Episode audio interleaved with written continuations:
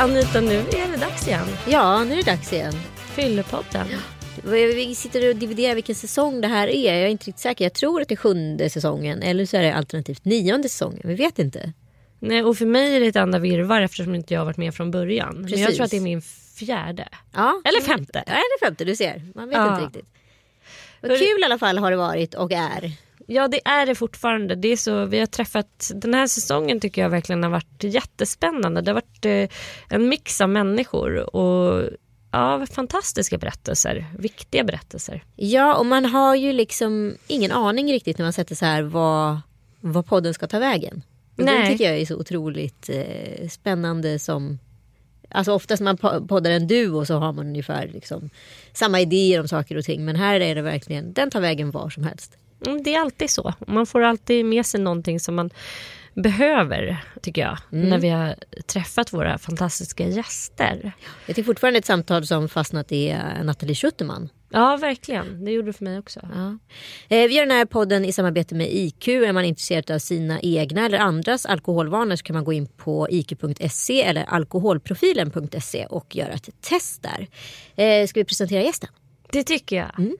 Det här är ju något av en drömgäst och det känns som att jag säger det varje gång nu men det är en säsong smäckad med just så här drömgäster för mig. Och, eh, ja, alltså Acast borde göra en så wall of fame här inne med alla gäster vi har haft här faktiskt. ja, jag tycker faktiskt det. Det börjar bli en helt gedigen samling. Eh, ja, jag tycker inte vi håller inne på det faktiskt. Nej. Längre. Välkommen hit My Skarsgård.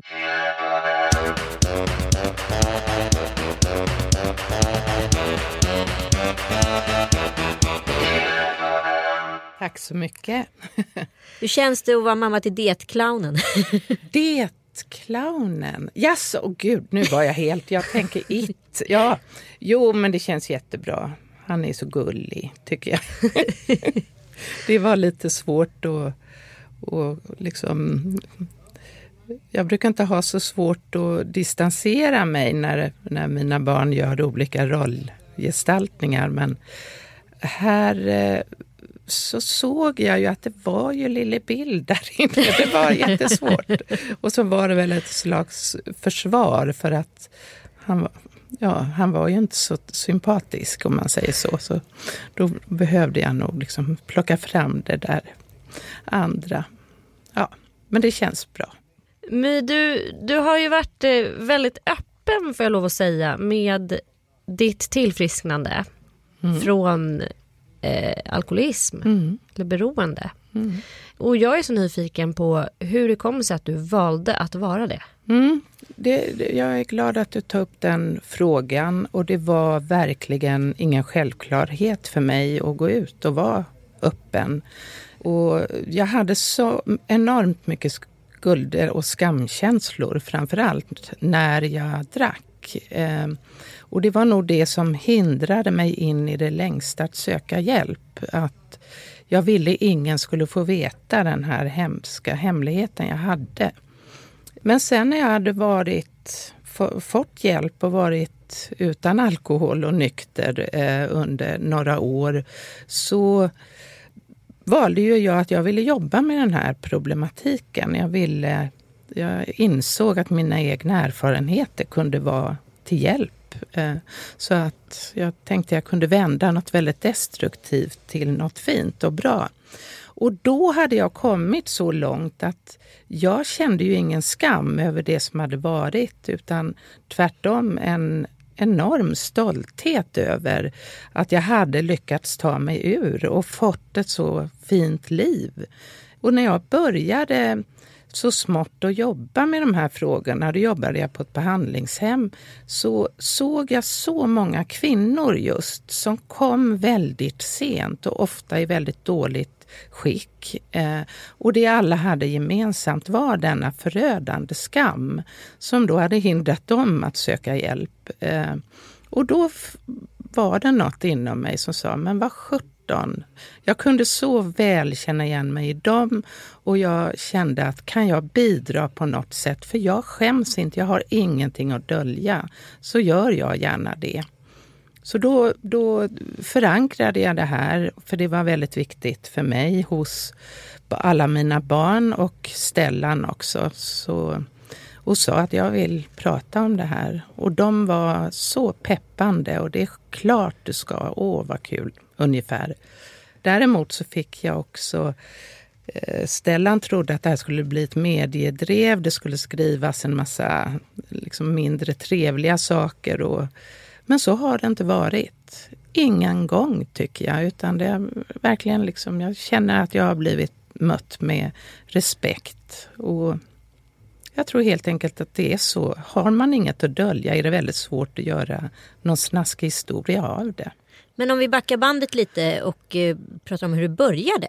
Mm. Alltså hur, hur förstod du att du hade ett, en alkoholproblematik? Mm. Och det, det gjorde jag ju inte väldigt länge. Eh, jag drack mindre än alla människor jag hade omkring mig. Jag tyckte, jag hade inga problem att sluta så fort jag kände av det och sådär. Så att jag tyckte ju inte att, eller jag tänkte jag kommer aldrig kunna utveckla just de här problemen. Men vad jag då inte visste var att det jag drack var mer än vad som var bra för mig. Jag har en ärftlig sårbarhet och då kan även det som man kan uppleva som lite bli för mycket. Och det här pågick ju under lång tid. Jag hade inte en tanke på att jag skulle få problem. Och när jag läste till läkare så ja, så kändes det, det är så himla lite kunskap man får på den utbildningen. Och tyvärr fortfarande så. Det är, man lägger väldigt lite tid på vad alkoholen ställer till på, på läkarutbildningen. Men då kunde jag ju ändå säga, jag lärde mig en del, men jag kunde ju aldrig tro att jag skulle utveckla några problem. Sen kom det ju, det, jag tror att jag har sagt det så många gånger och jag skyller inte på det, men när jag fick cancer så visste min hjärna på ett omedvetet plan vad lösningen skulle vara för att kunna hantera min rädsla och den ångest jag fick. Jag var väldigt rädd att jag skulle dö. Och där har jag liksom ett så starkt minne av hur jag hade varit på en undersökning och jag var, mådde så dåligt. Eh, och satt på min svärmors balkong och Solen sken och jag var livrädd. Jag skulle några dagar senare in för en operation. Ehm, och så räcker hon mig ett glas vin. Och jag minns liksom den, jag hade sån iskyla inom mig och jag kunde inte höra, det var vår, det var vackert, solen sken. Jag kunde liksom inte ta, vara med. Jag satt bara i någon iskall bubbla. Och sen drack jag det där vinet och just den känslan kommer jag aldrig glömma. Men också heller aldrig glömma hur förrädiskt det är. För känslan var ju att allt bara stillnade och det blev varmt. Och där hände det på något vis. Där var lösningen. Så det var på något sätt just där som mitt drickande blev helt annorlunda än vad det hade varit tidigare. Nu började jag använda alkohol för att slippa känna och det hade jag inte gjort tidigare på det sättet. Och det här pågick och gick, eh, det gick fort. I och med att jag drack mer så behövde jag också mer för att få den där känslan jag ville ha. Men det tog ju tid innan jag själv förstod eh, vartåt det var på väg. Eh, så säg att kanske två, två år efter att jag fick min cancerdiagnos så hade jag utvecklat beroende. Och kanske två och ett halvt år efter så förstod jag det själv att det här är inte bra, det här behöver jag göra något åt. Men du säger att det, det tog nästan två och ett halvt år tills du förstod. Vad var det mm. som gjorde att du förstod att nu funkar inte det här längre? Jag tror dels att jag hade min läkare, eh, kunskaper från läkarutbildningen och förstod att nu drack ju jag faktiskt mer än vad som var okej, okay, där jag tyckte jag hade, var så icke i farozonen tidigare. Och jag förstod att min relation till alkohol inte var bra. För nu började jag ju vända mig till alkohol allt oftare för allt möjligt, inte bara cancern och rädslan för det. Men vadå, hur kunde en dag se ut då exempelvis? Då var det ju inte eh, så att jag drack dygnet runt som jag gjorde sen. Utan då, ja, mina riktlinjer för när det var okej okay att dricka smög sig liksom tidigare på dagen. Det var okej. Okay. Vadå, du fick en p-bot och så var det värt ett glas vin? Ja, det var ungefär så. Mm. Eh, det blev liksom lösningen för mig. Men jag trodde ju inte jag hade utvecklat den här sjukdomen. Det är först i efterhand jag kan förstå att det hade jag gjort. Eh, men jag, jag, ble, jag var inte bekväm med min relation till alkoholen. Och så mycket så att jag började prata om det hemma, inte ut, utåt. Men jag började prata med Stellan först och han tyckte bara han viftade på, han skrattade och tyckte bara du är alltid så hypokondrisk och det, herregud, du har väl inga problem. Men sen tog jag upp det med barnen, de vuxna barnen och jag sa, jag börjar bli så orolig för alkoholen börjar bli så viktig. Och de viftade inte bort det, utan de, och då hade jag, det är så typiskt, när jag tog upp det, då hade jag druckit, vi satt på PA, en restaurang och åt och jag hade druckit lite vin och då tog jag upp det här. Dagen efter så ångrade jag nog, för så funkar hjärnan när vi är, är i det, att jag hade gjort det. För det gjorde att det blev svårare för mig att dricka inför dem. De började ifrågasätta och ja, mamma, det räcker väl nu, du har ju druckit ett glas vin. Och... Men var det någon som hade reagerade redan då på restaurangen? Nej, de, de blev förvånade. För de har aldrig haft en tanke på, de har aldrig sett mig påverkad någonsin. Så de blev förvånade, men de respekterade och lyssnade och tog min oro på allvar och blev mer observanta på om jag drack. De var ju vuxna, de bodde ju inte hemma längre. Så de, och de små var ju, de visste ju ingenting. Men, men där kan jag se själv hur jag på något sätt ändå förstod eh, och, och var orolig. Men sen funkar det ju så här att ja, jag fortsatte ju i alla fall. Och jag kan ju se, jag var ju sjuk. Jag, jag eh, och de krafterna, eller så att säga den delen av min hjärna som ville att jag skulle dricka blev ju allt mer skicklig på att hitta kryphålen till att nu är, är det där, nu är jag värd eller nu behöver jag. Eh, och sen i kölvattnet, som det alltid är, så började ju jag må sämre och sämre psykiskt. Eh, jag fick mycket ångest, jag fick, eh, började bli eh, väldigt, väldigt nedstämd. Och det löste jag ju med alkohol och kunde inte se att det var alkoholen som gav mig den här ångesten och som gav mig känslan av att tappa lite eh, livsgnistan. Men var det mycket själv? Alltså fanns det någonting som möjliggjorde det här? Hur tänker du? Som alltså, var det väldigt mycket själv hemma? Eller hur kunde ja, du? ja, ja, visst. visst. Det, det, det är ju viktigt också att jag jobbade inte. Eh, Därför jag var så rädd att alkoholen skulle, eller alkoholen, det var en freudiansk slip där. Nej, att eh, cancern skulle komma tillbaka.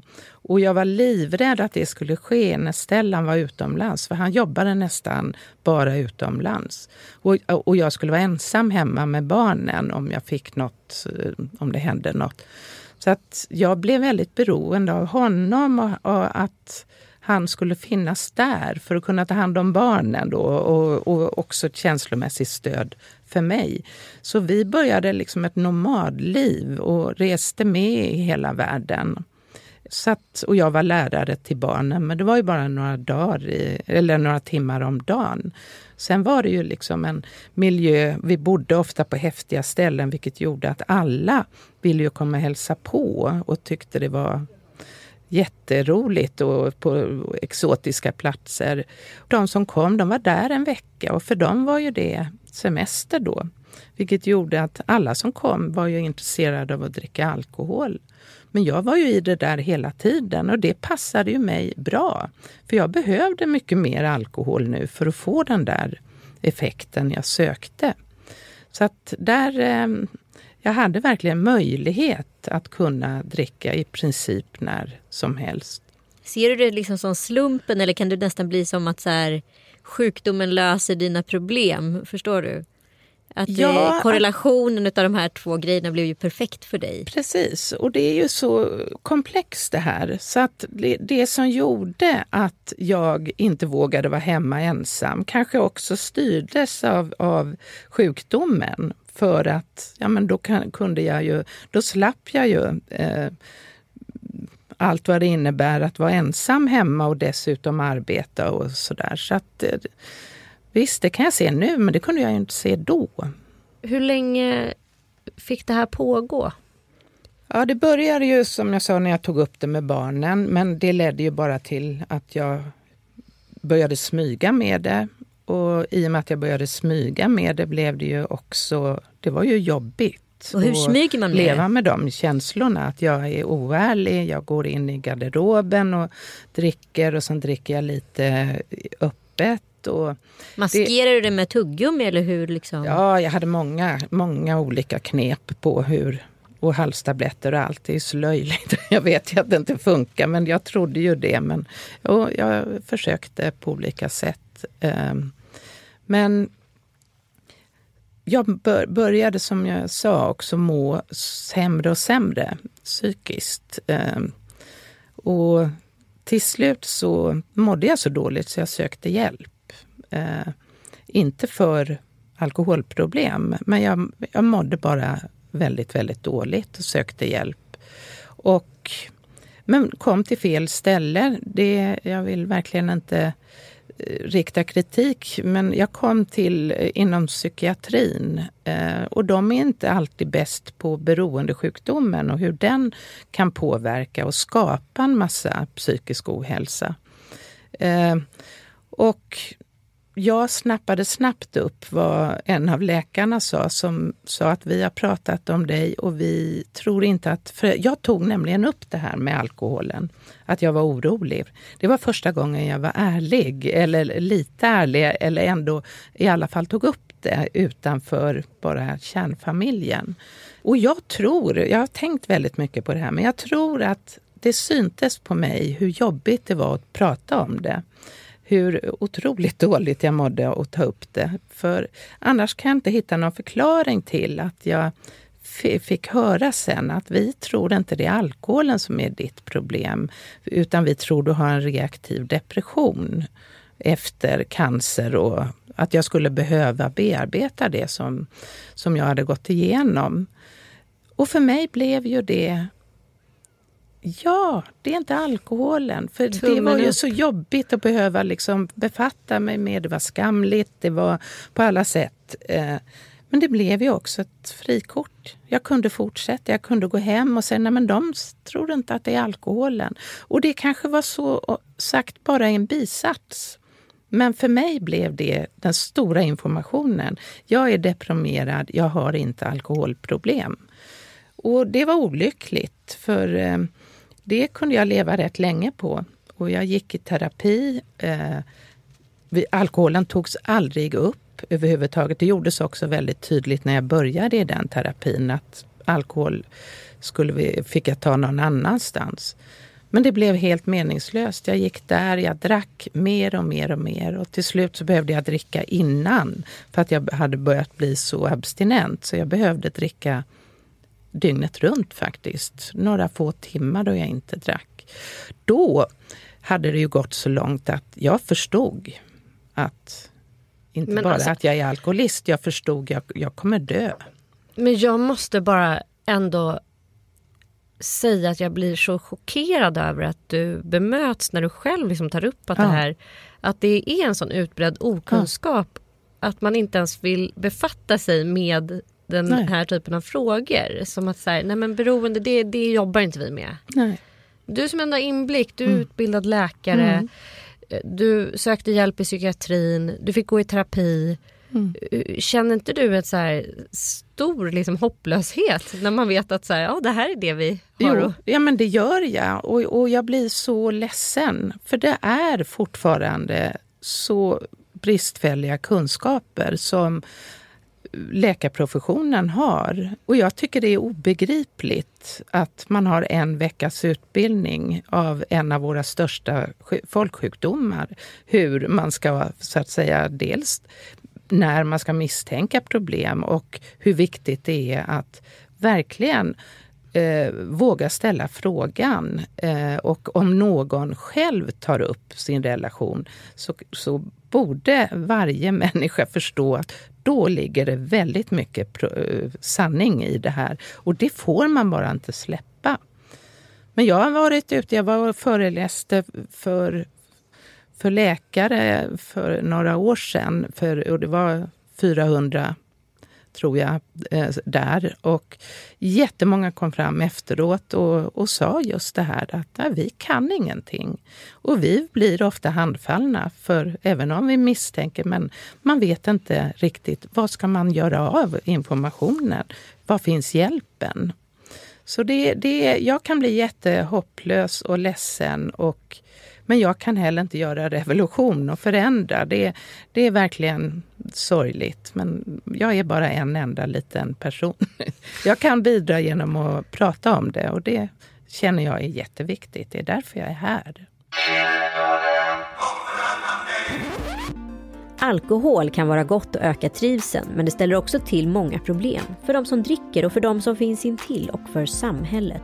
För att det ska finnas en motkraft och för att människor ska reflektera över sitt drickande finns den idéburna organisationen IQ. Vill du veta mer? Kolla in iq.se. Du går i den här terapin, du tror du har fått höra att du har en depression.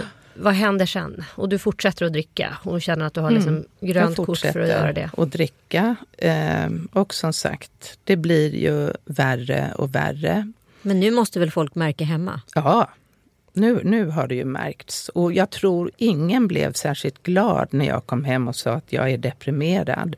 För då hade även ja, Stellan, alla hade ju förstått eh, att det här går åt pipan på något sätt. Eh, men jag lyckades, och just mycket det här att jag aldrig drack på ett sätt som gjorde att jag helt tappade det. Jag fun fungerade hjälpligt. Eh, men eh, så att jag kunde fortsätta. Jag fick inte så mycket yttre konsekvenser, men desto mer på insidan. Eh, och som sagt, den här skammen blev ju förödande och paralyserande. Och till slut det som, som var det viktigaste för mig, att ingen skulle få veta det här. Jag förstod på slutet att jag skulle dö. Jag hade slutat att äta nästan helt. Eh, jag levde på alkohol. Eh, och drack som sagt. Det var några få timmar då jag sov, då jag inte drack. Men då vaknade jag ju alltid av ångest och så drack jag för att få bort den. Då. Eh, och jag förstod. Jag trodde jag hade fått levercirros. Eh, för jag hade börjat kräkas blod och då Eh, det kan vara ett tecken på att man har fått eh, åderbråck längs matstrupen. Och det är vanlig dödsorsak. Så att jag väntade i princip på att snart kommer den här stora blödningen. Så jag hade förlikat mig med tanken på att jag skulle dö. Då är man väldigt sjuk. och jag hade inget hopp om, för min upplevelse var ju att alkoholen var det som höll mig levande. Eh, jag kunde inte, även om jag intellektuellt förstod att den höll på att ta död på mig, så hade jag inget som helst hopp om att kunna ta mig ur. Så så såg det ut på slutet. Och ett halvår innan jag till slut insåg och fick hjälp eh, så ville Stellan att vi skulle skiljas. Och då kände jag nu nu, nu, nu rasar allt. För att jag trodde inte att jag skulle kunna stå på egna ben. Jag hade blivit, som jag sa, jag blev liksom väldigt beroende av honom och trodde liksom inte att... Så då gick det ännu fortare utför. Ända till den här dagen som jag också har pratat mycket om i, i media tidigare. Men det är ju en viktig, viktig punkt för mig. Där jag hade glömt eh, och skaffat, eh, eller jag hade glömt att jag hade hällt vatten i min gömmeflaska som jag hade i garderoben för att ha kvar till morgonen. Och jag hade gjort det så många gånger så när jag just den morgonen vaknade med ångest och skulle in och dricka lite så var det bara vatten. Vilket gjorde att jag blev extremt abstinent. Eh, och hade inget och behövde jag liksom till varje pris få tag på alkohol. Och sprang upp till min bror en trappa upp och hittade där. Men han kom på mig och hittade mig i en garderob med en flaska. Och det var liksom, och varför just då vet jag inte. Men jag tror att det var mycket att han inte sa något. Han bara tittade en lång stund. Och den tystnaden där var... Ja, det är något som jag aldrig glömmer. Eh, då vi bara står där mitt emot varandra. Han tittar mig i ögonen och jag står med den här flaskan och har inget att komma med. Jag har inget försvar till varför jag står där. Eller... Och så säger han till slut, du, du behöver hjälp. Och ja, där hände det något igen. Lite som när jag sitter på balkongen och alkoholen var lösningen. Så står jag där i garderoben och känner bara att nu, nu orkar jag inte. Jag, jag ger upp. Jag orkar inte kämpa längre.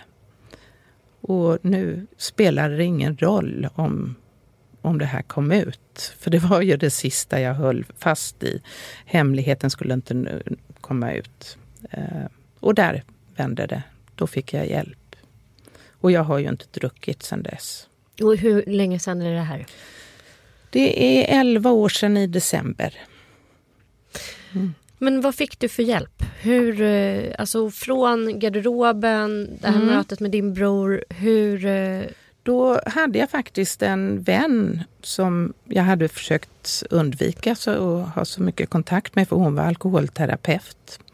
Och lustigt nog skulle vi faktiskt ses just den dagen.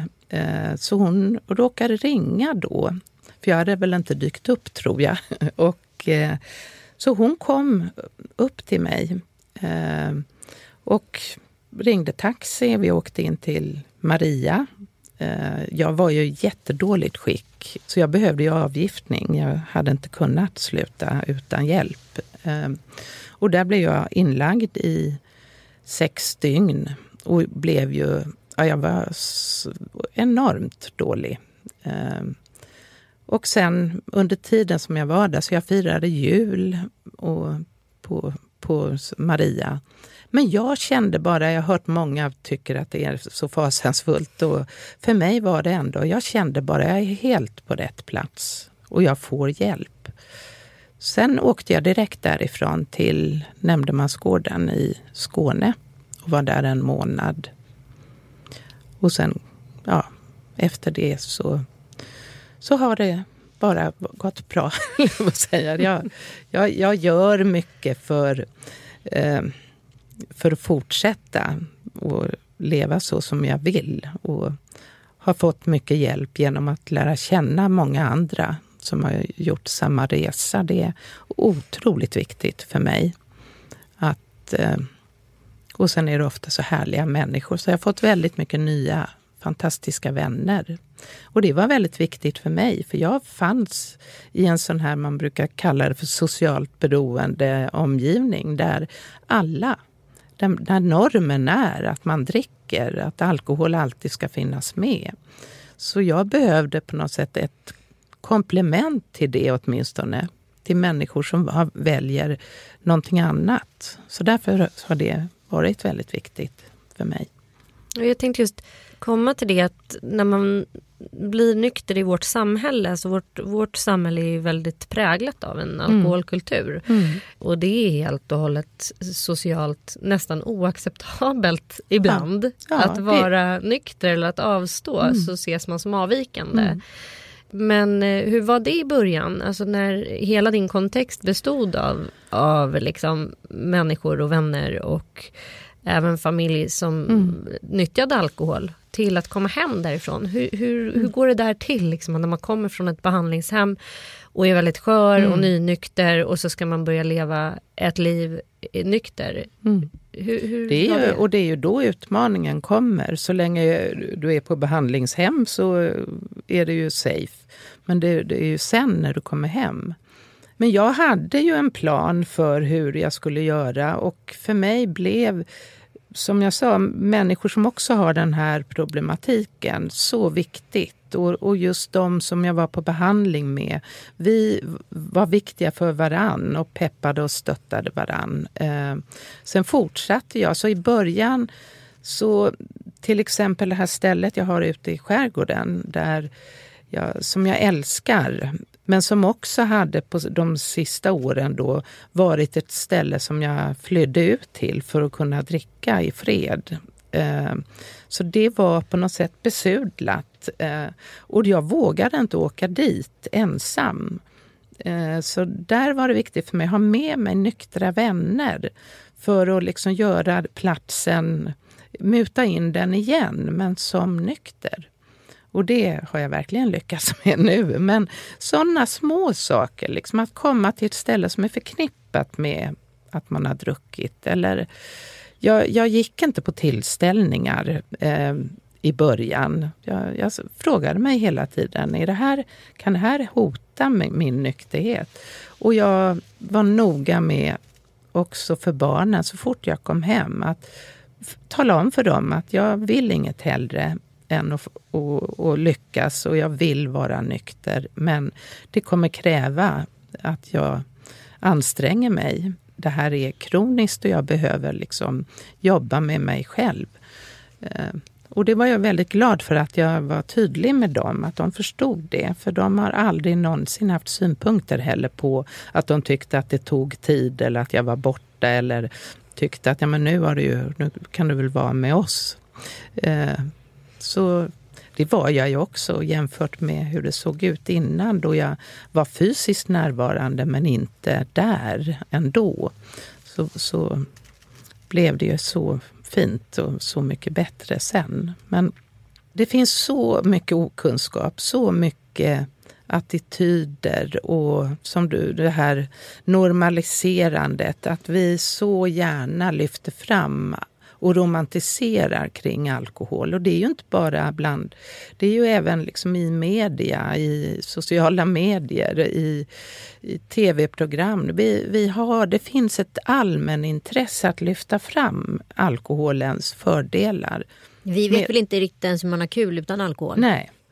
Men det, man vill inte så gärna prata om alla nackdelar. Så det är därför jag tycker det är så viktigt att göra men om man nu mm. går i de här funderingarna, My. Mm. Eh, jag vet inte om man ens kan uttrycka begreppet checklista. Ja. Vad, vad, är den, vad är de frågorna man ska ställa sig själv? För du hade några. Du var ju läkare, så du ja. kunde ta det utifrån det, det, perspektivet. Men om man inte har den kompetensen eller kunskapen, hur, vad ska man ifrågasätta hos sig själv? Man ska koncentrera sig på relationen till alkohol. Vad är det jag, den ger mig? Eh, vill jag ha en effekt, tycker jag om att förhöja eller dämpa känslor, ja, men redan där så, så är det ett, ett eh, en varningstecken. Eh, varje gång jag dricker och blir påverkad så gör jag liksom ett, ett, ett eh, dåligt val. Eh, och så det, och det, det, där är det viktigt, för det är så mycket okunskap som gör att många tror att ja, men, alkoholist, då dricker man ju hela tiden, varenda dag och det gör inte jag. Eller jag dricker bara på helger och då kan det inte vara någon fara. Och det, det är så fel, för det kan det visst det. Det, det finns farliga osanningar där ute som kan göra att man tror att det inte är någon risk. Så därför så handlar det ju om att lära sig vad är för mycket? Och vad är för mycket just för mig?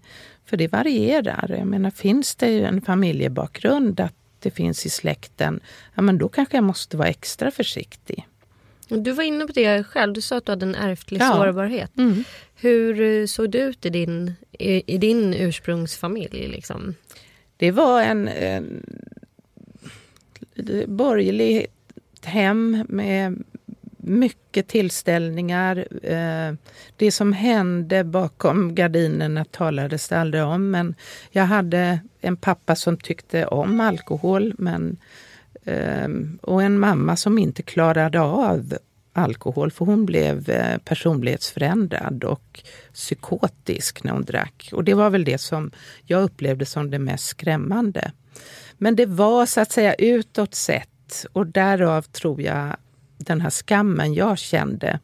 Ett hem som präglades av att hela tiden skambelägga. Det är inte bara eh, alkohol utan överhuvudtaget psykiska problem var skamligt. Det var så mycket som, som, ja, som inte var bra. Men, eh, men de hade och drack för mycket. Sen, jag ställer inte diagnos på dem idag, men eh, jag, jag, det skadade mig väldigt mycket hur det såg ut. Och jag tror ju att jag ehm, var mer sårbar rent genetiskt. Att det finns längre tillbaka i min släkt också. Så att, ja, det, det kan förklara varför det gick så snabbt för mig, tror jag. Men ja, det är en viktig del att, att alltid tänka på hur det ser ut i ens familj och sen liksom veta, som sagt, vad, med de här förutsättningarna, vad skulle vara okej okay för mig? Och sen inte bara, för det är också något jag vänder mig emot, om man tittar på rekommendationer för vad som är okej, så pratas det ofta om veckokonsumtion. Och, och det kan, kan också bli helt fel, för då kanske man tänker att om jag bara dricker på helgen, då är det väl lugnt. Och det intressanta är hur det ser ut vid varje tillfälle jag dricker. För dricker jag så jag blir påverkad så kommer jag bli, eh, få en högre tolerans som kommer göra att jag kommer behöva mer. Det är så all, alla kemikalier vi blir beroende av fungerar. Att vi utvecklar en tolerans och behöver mer. Um, ja, så det är någonting som, som jag tycker är lite sorgligt. Att inte den kunskapen, att man kan invaggas i falsk trygghet och tro att jag dricker inte mer än nio standardmått eller vad det nu är i veckan och då är det lugnt. Men det är inte lugnt om jag dricker allt på en gång. Nej men det är klart och sen beror det på hur lång man är, hur mycket man väger och alla sådana där aspekter ja. också. Men jag tänker du har ju själv många barn. Mm. Ja. och du, när, hur tänker du kring den genetiska komponenten, alltså hur har du pratat med dina barn om det här? Dels om ditt eget tillfrisknande mm. men också kring deras liv och hur de exponeras för alkohol. För det gör vi ju alla. Mm. Um, och det är svårt när man är mamma och har det här, eh, att vara trovärdig då. Men för mig var det jätteviktigt. Jag jobbar ju med de här frågorna och jag, jag håller ju kurser som egentligen vänder sig till alla människor, eh, även och i, framförallt kanske att förebygga. Eh, och det var för mig jätteviktigt att de kom och gick kursen.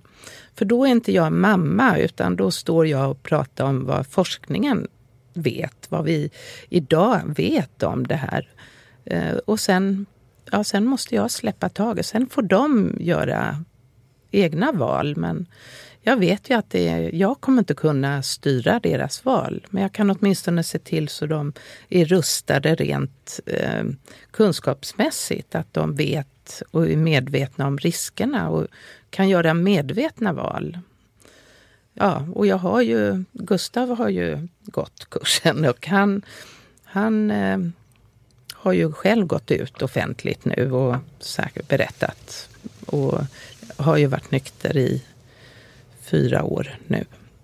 Så det, det är ju fantastiskt, tycker jag. Att, och det var liksom, han kom på en sån kurs och han be behövde gå den två gånger innan det bet riktigt. Men det har verkligen förändrat hans liv också.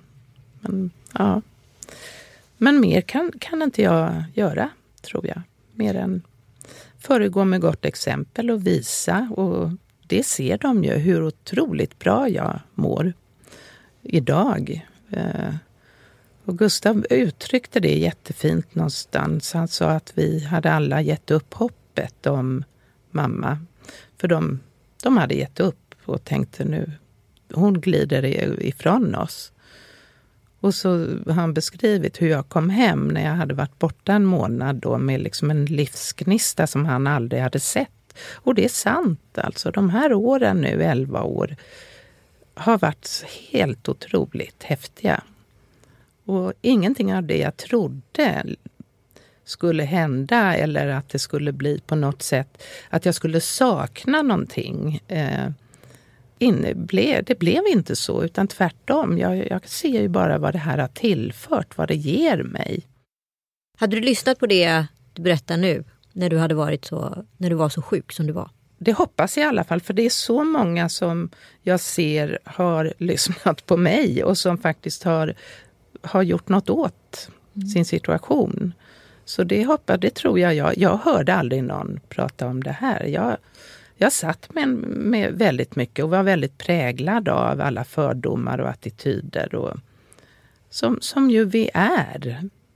Och som på slutet fick mig att tänka att jag måste ju vara en sån person. En, en, liksom en, en opolitlig, en moraliskt lågstående. Allt det här blev ju sanning för mig för, på slutet. Det är sån jag är. Jag är inte värd någonting. Det bästa vore om inte jag fanns, så kände jag ju.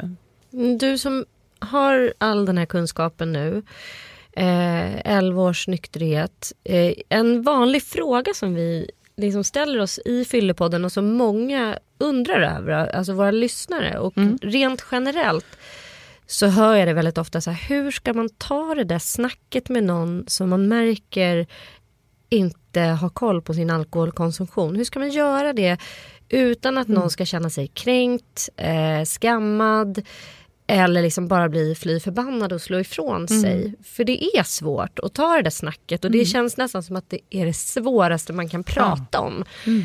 Har det med vårt samhällsklimat att göra eller har det med förnekelsen att göra? Eller vad, vad är det som gör att det är så svårt? Och hur ska man ändå nå mm. fram? Det är svårt att prata om eh, och det bottnar kanske mycket i rädsla och i de här missuppfattningarna vi har. Eh, och sen så kan det också finnas, men jag ska inte lägga mig i.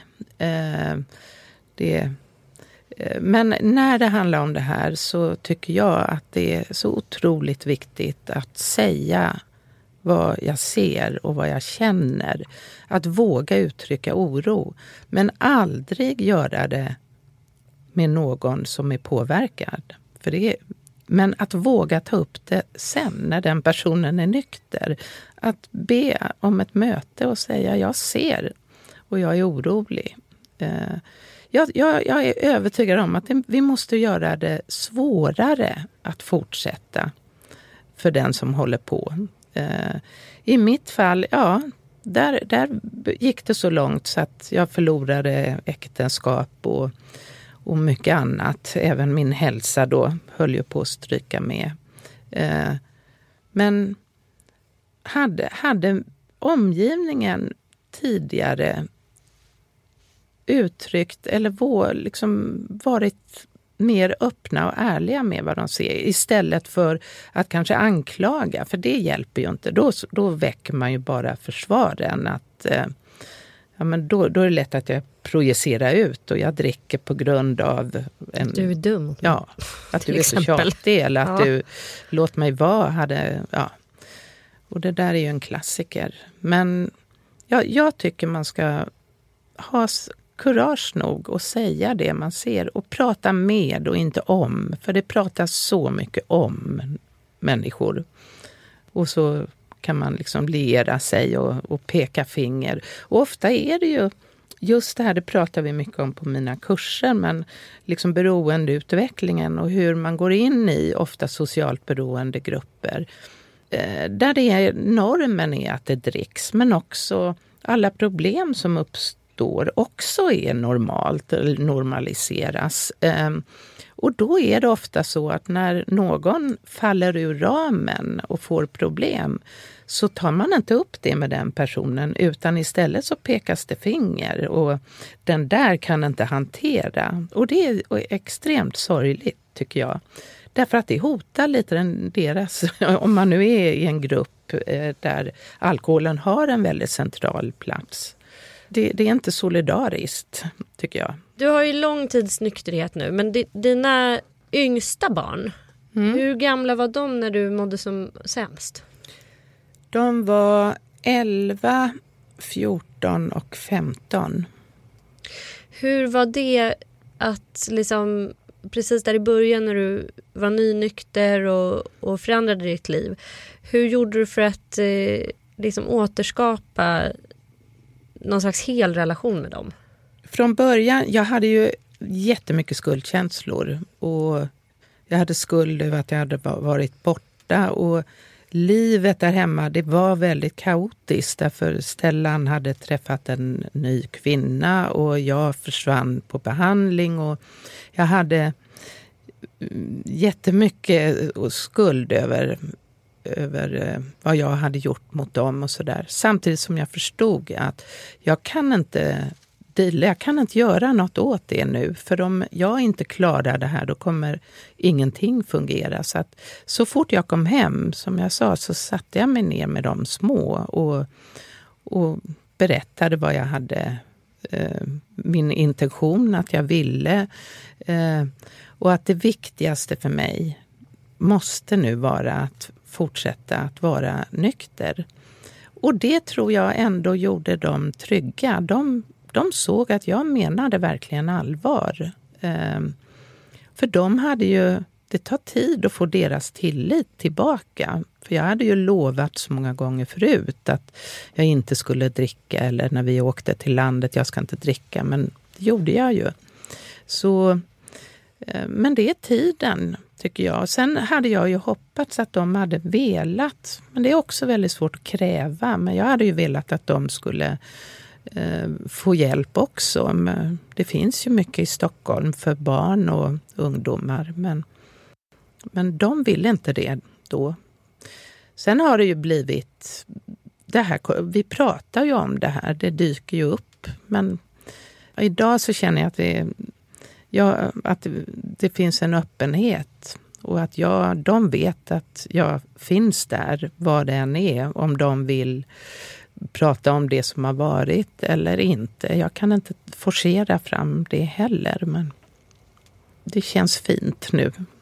Du har ju valt att ägna ditt liv nu åt att hjälpa andra i mm. den här mm. situationen. Hur, var det, hur långt in på ditt nya liv liksom, kände du att Nej, men nu, vill jag, nu vill jag ge tillbaka, nu vill jag ägna mig åt det här på heltid? Mm, det var ungefär när jag hade varit nykter i två år som jag då skulle jag börja, jag hade ju varit borta länge då som sagt eh, efter det att jag fick cancer och så skulle jag börja tillbaka då inom sjukvården och som läkare.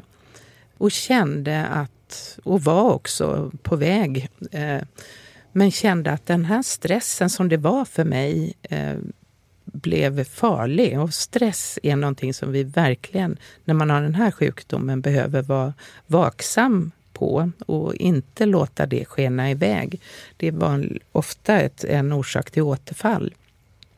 Och jag kände att det här är inte bra. Och jag började ifrågasätta, är det egentligen det här jag vill?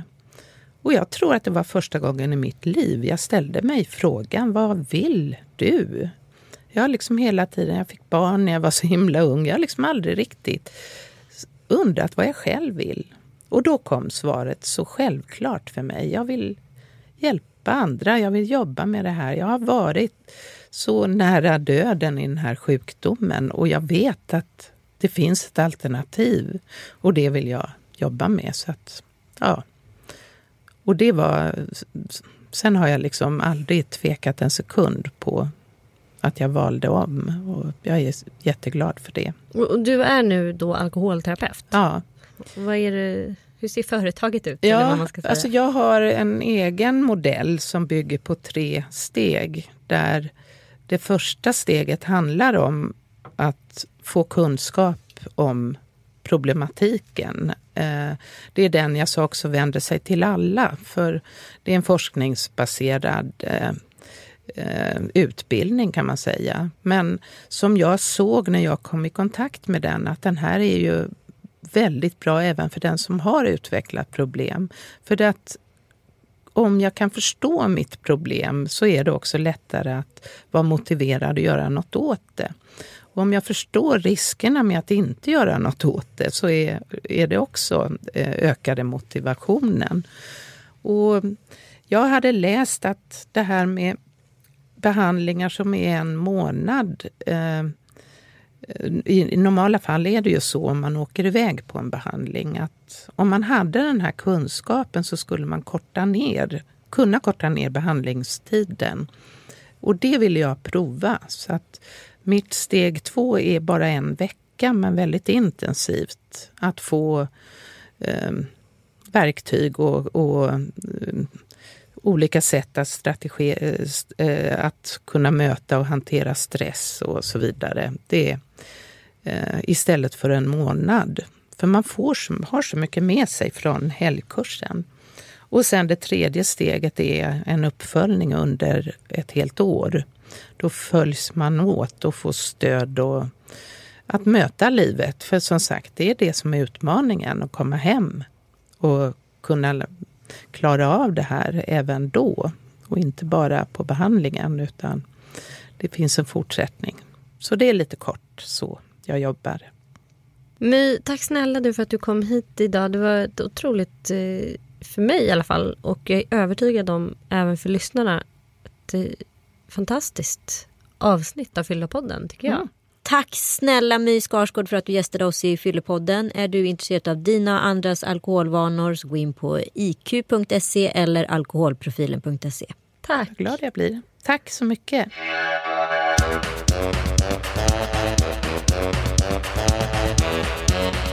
Bye.